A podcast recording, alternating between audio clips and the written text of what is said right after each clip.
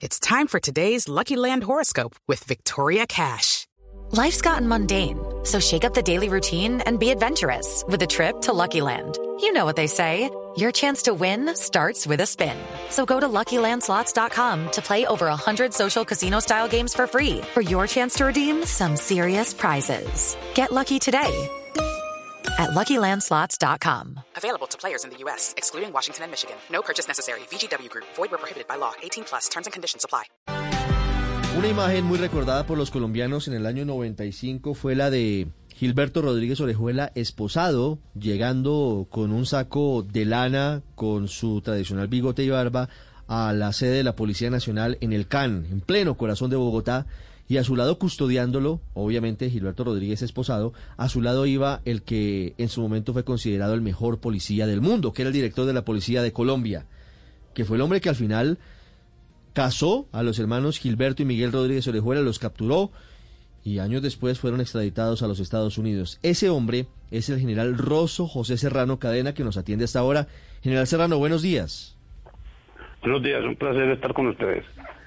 General, esta mañana murió en una cárcel de Estados Unidos Gilberto Rodríguez Orejuela. ¿Cómo fue la búsqueda en su momento, la cacería que desde la policía colombiana y desde las autoridades extranjeras emprendieron? Usted en ese momento fue protagonista de esa historia.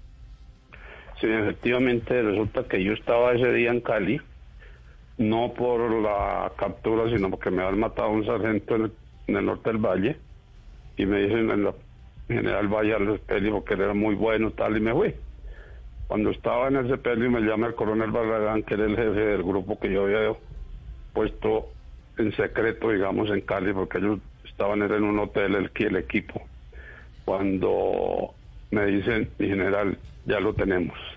No, casi me desmayo, salí en un vehículo que me han prestado un empresario que era blindado por cuestión de seguridad. Cuando llego a la casa, eh, abren la puerta para que yo entrara y vi las cortinas que se movían y le digo al coronel Barragán, que era mayor en el tiempo, le dije, oiga, que se voló. Cuando me dice Gilberto, no, mi general, ¿a qué me tienen? Entonces ahí estaban con el rocío, eh, estaban muy consternados, muy nunca creyeron que se pudieran capturar y resulta que la captura se realizó porque dos mujeres policías, aquí tengo que hacer un reconocimiento a las mujeres policías, le hicieron el seguimiento al contador. Y en una esquina doblaron, dobló el contador y eran dos casas iguales. Y una de las policías lo detectó por el perfume, por la loción del contador. Hacen el allanamiento y ahí estaba Gilberto con Rocío. Cuando yo llego, eh, vi que las cortinas se movían porque estaba haciendo viento y le digo al coronel, oiga, se, se voló cuando me dice Alberto, no, ¿a qué me tiene? Imagínese no usted. tenía nadie sentado. Imagínese usted fue una historia. captura impresionante y que le sirve mucho al país y al gobierno. Fue la primera captura del cartel de Cali antes de Miguel y de Chepe Santa Cruz. Sí. General Serrano, usted nos dice que eh, lo llama el mayor Barragán a contarle Sí. que tienen a Gilberto Rodríguez, pero Sí. que ese grupo era un grupo secreto, que era un grupo Sí. de la policía que estaba en un hotel de Cali. Es Sí, decir, ese grupo de la policía no era parte del bloque de búsqueda, era un grupo distinto. No, no, no, no. No, no, porque les voy a decir una cosa, es que los, los Rodríguez no mataban, pero corrompían. Entonces nosotros organizamos, yo tuve muy buena alianza con la CIA y la DEA en la zona que yo estuve de director antinarcóticos tres años. Entonces hicimos muy buena relación con ellos en todas las operaciones que hicimos en la erradicación de cultivo. Usted sabe que el único país del mundo que tiene coca, amapola y marihuana es Colombia por su ubicación geográfica. Entonces, eso es lo que nos ha perjudicado a nosotros, porque los carteles se enriquecieron, crecieron, y, por eso eh, logramos hacer una buena alianza y ubicamos el equipo. Yo hice un equipo con muchos, todos jóvenes, eran tenientes, eh, capitanes que no hubieran estado en Cali, y eso nos sirvió mucho. Sí. Entonces, por eso esa captura fue fundamental porque Pero digamos, Ustedes tenían cartel- dudas, le entiendo, general Serrano, tenían dudas sobre la posibilidad de que el bloque de búsqueda estuviera permeado, de que algunos de los no, integrantes el- hubieran el recibido de plata de los Rodríguez. es que el bloque de búsqueda eh, prácticamente eran uniformados. Era para hacer allanamientos, para hacer requisas, etcétera. La gente de inteligencia era de civil, gente que no era de allá, muy jóvenes, pasaban desapercibidos y teníamos varias mujeres eh, en los seguimientos, en los en, toda la información que nos iba llegando, ellas los iban preparando fuera del bloque de búsqueda, pero el bloque de búsqueda estaba muy controlado porque ellos eran muy inteligentes en acercarse a las, a, todo, a las autoridades, a todos. Ellos, eh, vuelvo y les digo, no mataban como Pablo Escobar, que me mató 527 policías, y ellos nunca mataron a un policía, mm. pero corrompían, hay que decirlo de esa manera. General Serrano, el contador al que se refieren, al que nos eh, está haciendo referencia usted, que es al que termina siguiendo estas dos mujeres policías, ¿es Guillermo Palomari o es otro contador? Sí, no, no, no. No, Palomari era el ya el el que le llevaba las cuentas y le manejaba el dinero. No, este no. Palomari era muy de muy bajo perfil también, pero es que no me acuerdo cómo se llamaba el contador, pero este era... Era otra persona. Otra persona. ¿Y cómo habían llegado al nivel de detalle de seguimiento general Serrano?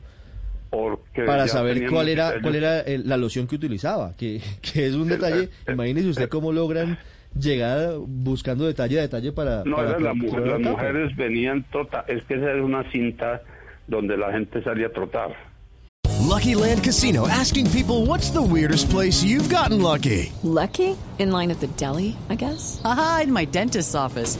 More than once, actually. Do I have to say? Yes, you do. In the car before my kids' PTA meeting. Really? Yes. Excuse me, what's the weirdest place you've gotten lucky? I never win and tell. Well, there you have it. You can get lucky anywhere playing at LuckyLandSlots.com. Play for free right now. Are you feeling lucky? No purchase necessary. Void where prohibited by law. 18 plus. Terms and conditions apply. See website for details.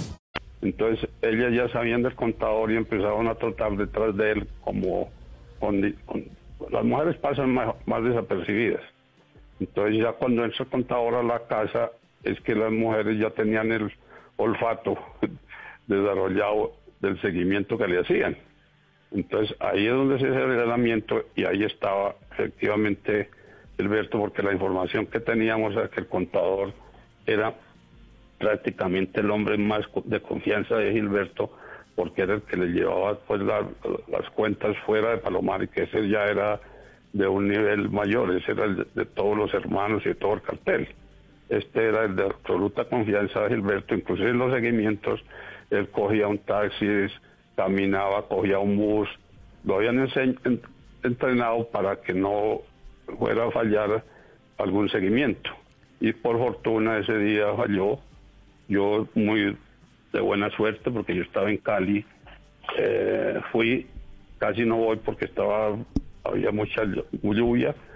Y mi Dios me dijo vaya y efectivamente estando en Cali no, yo no fui a la captura, eso es claro, sino que mire mi Dios cómo es con nosotros, nos orientó y yo cuando me dijeron no se vaya, que hoy capturamos a Alberto y ya casi no, dicho, ya no es como uno me dio un infarto porque yo tomaba agua echaba para acá hasta que me llamó Barragán.